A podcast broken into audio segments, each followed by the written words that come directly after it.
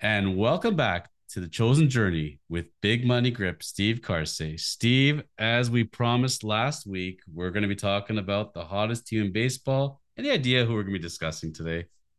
Probably the Tampa Bay Rays. Absolutely. Until the Blue Jays walloped them and took two out of three, surprisingly, behind future American League Cy Young Award winner Kikuchi. Uh, maybe. By the way, the, the city is getting swept up in Kikuchi fever, by the way. Like everybody is crying about Manoah and they're getting really excited about Kikuchi. And on the radio, all they're saying is, guys, it's April. It's April. Let's keep a level head here. It's April. But Steve, it's hard. Even two weeks into the season, you see the Rays making history 13 0 start. Uh, I really love what they're about. They're a fundamentally sound ball club. Uh, it, it's the easiest way to to put it into a box. Um, you know, they do a lot of things really well. They pitch well. Uh, you know, they situationally hit well, moving guys over, getting guys in when they're less than two outs with runners on third base, uh, and they hit the long ball. Like you you add all of those little uh, pieces up, and the game's going to dictate what you need to do. So if they need a guy to go up there and move a guy over to try to tie the, the game up or drive him in uh, with a sac fly with less than two outs, man on third, uh, it, you know the odds are that they're they're going to do it uh, consistently over the long haul. So um, they do a great job in Tampa of putting teams together, constructing teams um, with the the resources that they have and the payroll that they have. They use analytics well, and uh, at the end of the day, uh, you know, I just think they're uh, a little bit ahead of the rest of Major League Baseball in in how they evaluate players and what makes what makes them the best that they can be playing in the ballpark that they are and putting a group of guys together collectively that play together as a, as a group.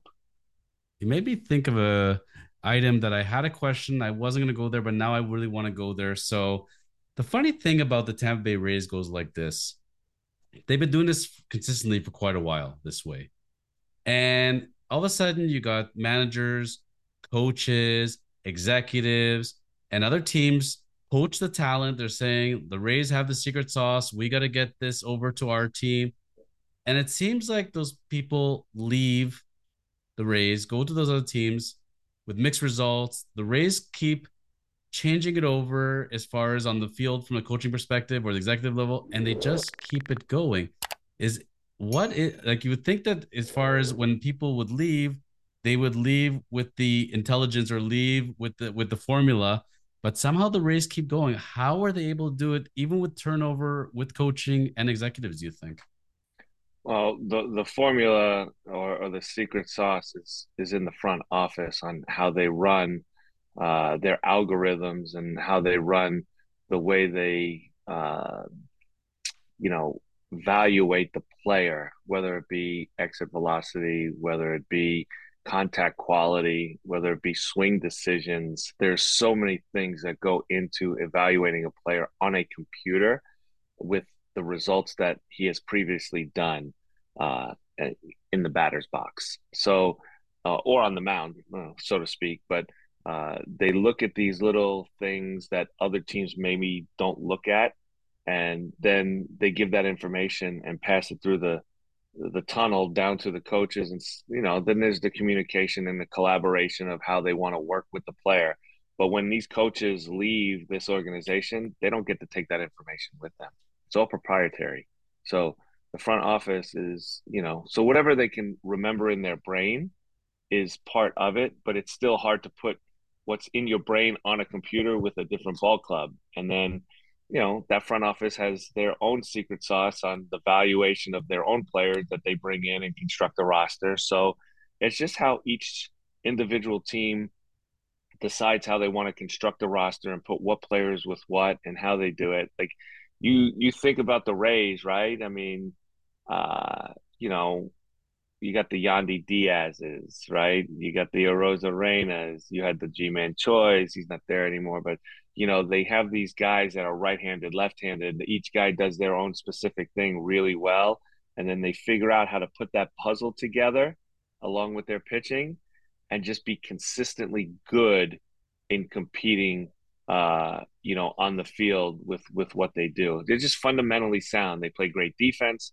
Uh, they they situationally hit well. They hit for power, uh, and they play as a group. Uh, and and when you can do that, that's how you win baseball games. I don't care what your payroll is.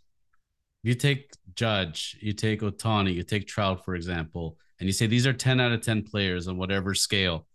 It's and the the funny thing is like we are talking a little bit about the Angels off off, uh, off camera there, but uh, it's it's the spread as far as from top to bottom lineup where it seems like on the Rays every player is a seven out of ten and eight out of ten, just so consistent.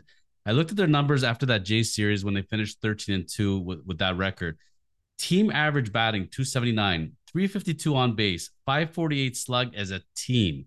And you're looking across the spectrum, everybody's doing it. This is a team effort completely. Uh, was it Arozarena that just had such a good WBC that now he's brought the bat over that he was using WBC and everybody touches the bat, everybody touches him for good luck. It just seems like he's brought that magic over.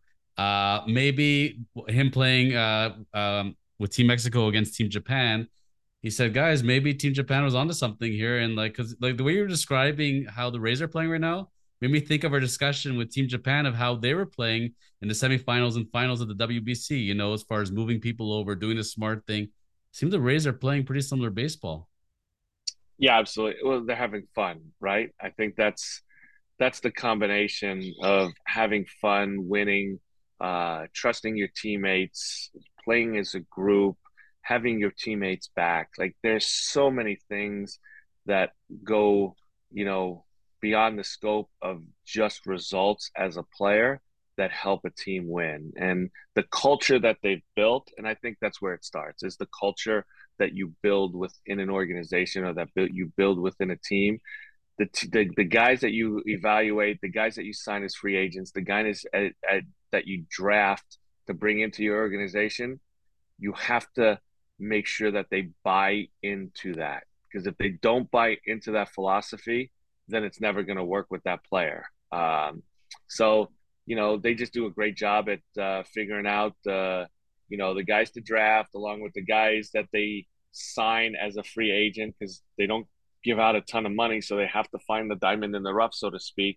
Uh, if there ever is one with an analytics, and and they pick they pick and choose who they want, right? They had. Uh, you know, Eflin, I think, is their guy this year. They they they scooped him up from the Phillies, and and they.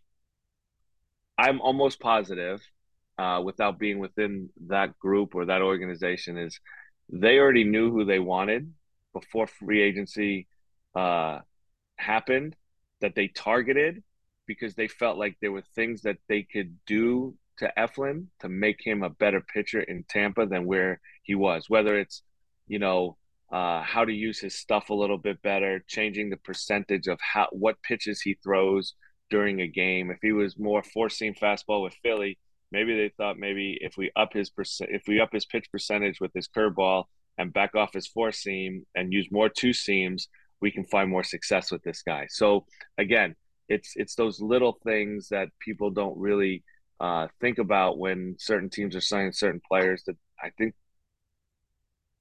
goes a long way. There's there's things that teams already fundamentally know about a player that maybe the player doesn't even know about a player because of the because of the computer.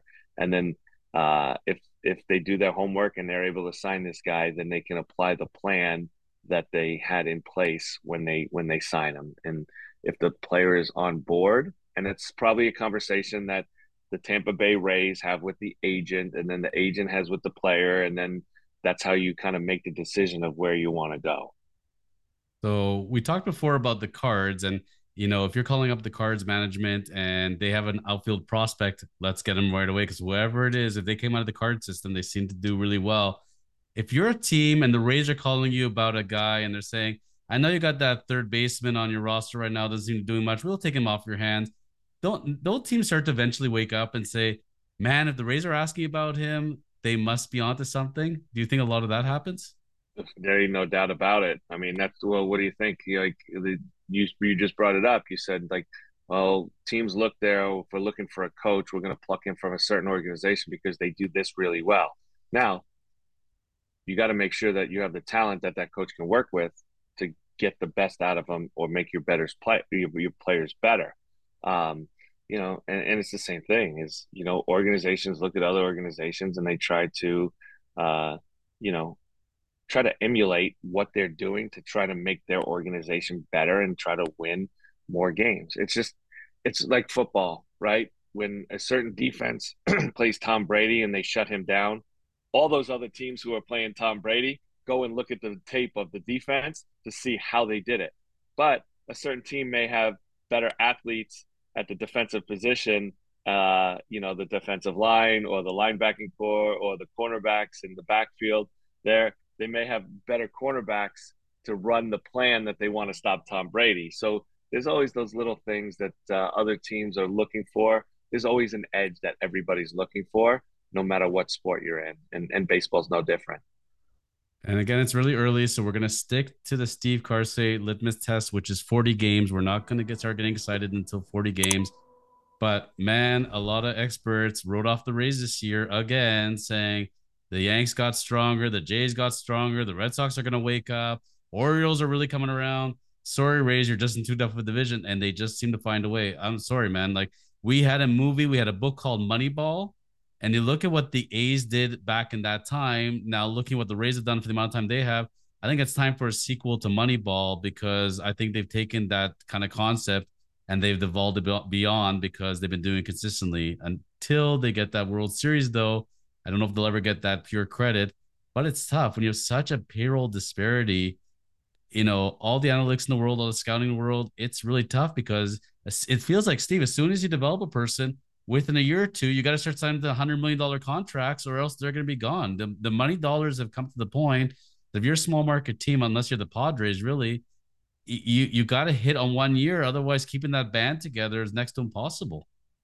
Yeah, absolutely. It's it's it's really tough these days. You know, you don't see very many players stick with the same team throughout their career, and and it's unfortunate. But you know, as I was once told uh, early in my career, you don't play the game on paper. You can have all the stats and you can have all the best players and you can put it on paper. And just because the paper says that their team is going to win doesn't mean that their team is going to win. I mean, you look at the Padres, you know, the Padres payroll is, you know, enormous and it's crazy. And they have all stars at every position, gold gloves at every position. And they're not off to the hottest start. We'll just say that. I'm not saying how 162 is going to play out. But you know, you you you look at it and you're like, okay, I might be a little bit worried here because we should be a little bit better than what we are this early in the season. Well, a guy like Brandon Lowe, for example, I'm going to go out on a limb here, Steve. He is not going to hit 60 home runs. I know I, I know I may be stretching here, but I don't think these numbers are going to transpire over six months worth. But man, is he hitting out of this world? And it just again consistently across the lineup. A guy that I don't think gets enough credit, and you mentioned him, was Yandy Diaz. I just I love those smooth swings, guys that can take walks, doubles machines. You got to line up with these type of guys, you're just gonna do well. But again, you know the uh the glue together to me is Arozarena, as far as just as far as what he's done, the energy he brings, you know, the spotlight he brings to the Rays. I think he's like more than capable and excited to take on a leadership role on still a fairly young ball club. They have a nice mix uh, there. Uh, I'm really excited for them. The one thing is, in the life of baseball, baseball is a really good metaphor for life overall because unfortunately, folks, life is not always fair. Look at how they're doing this at this record, you know, being at a 13 2, for example, after that streak. And what what came about? They're they're three fifths of the rotation are missing, you know. Tyler Glass, their top pitcher, Tyler Glasnow is is still away. Don't know how, how far he's from coming. Springs, you know, uh, Jeffrey Springs, uh, really got off to a great start. Looked like he was really coming to his own. Now he's gonna be gone for quite a while. Could be possibly a few months. Uh, the aforementioned Eflin, I love that Eflin signing. I liked him on the Phillies. I thought the Rays could do a lot with him. And Steve, they're just freaking doing this, and three fifths of the rotation are gone. But Shane McClanahan, Drew Rasmussen, like they, were they're pulling these guys out of every crevice and they're like, okay, another guy's injured. Fine, we'll bring another guy who's got a two year of one whip. Like they just keep churning them out. Yeah, absolutely. I mean, you know, they they do what is best for their team. You know, they traded Willie Adames to the Brewers when I was over there. and we we gave them Feyereisen and uh, Drew Rasmussen. Um, so like they understand if they're going to make a trade, there's value for value, and what they value might be different what other teams value, but that's what they feel like they want in return. And when the trade is made, the, the trade is made, and they feel comfortable with it. And Cleveland does the same thing. Uh, they they they have to get these players in return uh, from these trades. I mean, obviously, if you look at the Francisco Lindor trade with the Mets, the players that they received back from that, they're they're getting, you know, above and beyond. I think the uh, production that they expected out of those players. Uh, you know, they traded uh, Corey Kluber to to uh, Texas to get Clase, and look what he's doing. Uh, and Kluber, I think, pitched maybe 15 innings for them before he hurt himself, and you know was on the shelf, and then left. Uh, you know, left Texas, but that's a difference maker.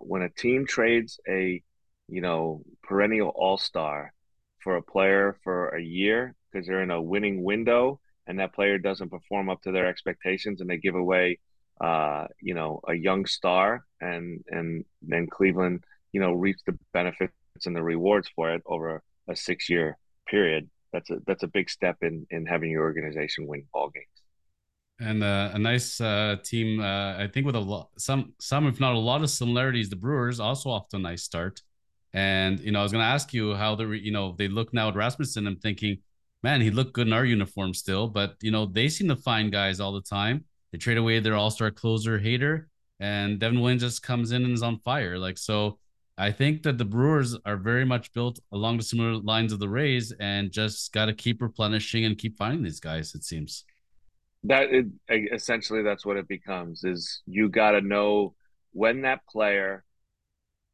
and i hate to use this term but his expiration date is with you to get the most value from that player in return in a trade. In the Hader trade they they felt like that was the next year was his last year his free agent year which would have been this year. They were going to pay him x amount of money in arbitration. They already know that figure and they just felt like, okay, well, if we can pay uh, Devin Williams three million or three point five million and save ten million, where can we use that ten million to better our club and free agency or whatnot? So those are the decisions that are made. They aren't sometimes the the the most popular decisions with the fans. Uh, you know, sometimes they're not the right decision, but the, the decision at the time as an organization that had have to make to continue the cycle of replenishing their farm system and getting these players back along with the draftees that they have. I mean, you look at their team now and I watch them and I've talked to those guys and you have these young players uh, that that are coming out of here, Joe the Joey Wiemers, the Brice Turangs, um, you know, Mitchell, the young center fielder that they have. They're plugging these guys in at uh, league minimum and then having players around them fit the mold that they want. You know, their pitching staff, as long as it stays healthy, is going to keep them in games. And these young players with the the pieces that they put around with some veteran guys like the Adamises and the Tellezes. And Tellez isn't making that much money, but they plucked him from Toronto, uh, you know, in a trade and plugged him in. And now look at him, right? Like he hit 35 homers last year and they can pay him a little bit more, and hopefully that production continues. But you never know from year to year what kind of production a player is going to have. They can have a steep drop off, or they can stay consistent with what they are, or they can have an increase in production. And if you get that increase in production and you get a surplus there for the value that you signed that player for, then you put your then you put your organization in a great position to compete for you know, won the division and then hopefully get to the playoffs and, and get hot at the right time and have an opportunity to uh, advance to the World Series and, and do what everybody plays for, and, and that's win a ring. I mean, even the Yankees and Dodgers in my mind have shown there isn't uh, an unlimited amount of money out there, even with the contracts that were being thrown around the last offseason, you know, and people are saying you're a big market team, bad contract, just throw a band-aid on it, move on. Well, the Dodgers, you know, they're eating 22 million of Trevor Bauer and they didn't go and spread that 22 million elsewhere. They're saying, you know what, there's uh, so much to go around. Uh, they let go of Turner and uh, popular fan favorite, and they're saying uh, it's time, you know. And those are the hard decisions. And you know, I've always said, you know, especially when you do well, when you're a big market team and you do well and you hit the playoffs, You know, are you paying a person based on their what they've done or what their future holds? And I think in baseball, among every other sport, when you're paying a guy on the wrong side of 30 for previous production versus the uncertainty of what's going to come, those are the contracts that bite you more often than not. And teams like the Rays just cannot afford it.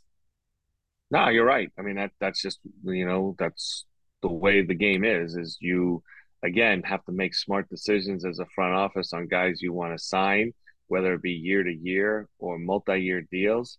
Uh, and you got to take into account so many different things. You got to take into account obviously their talent and what you think their production is going to be over the next five years if it's a five year contract.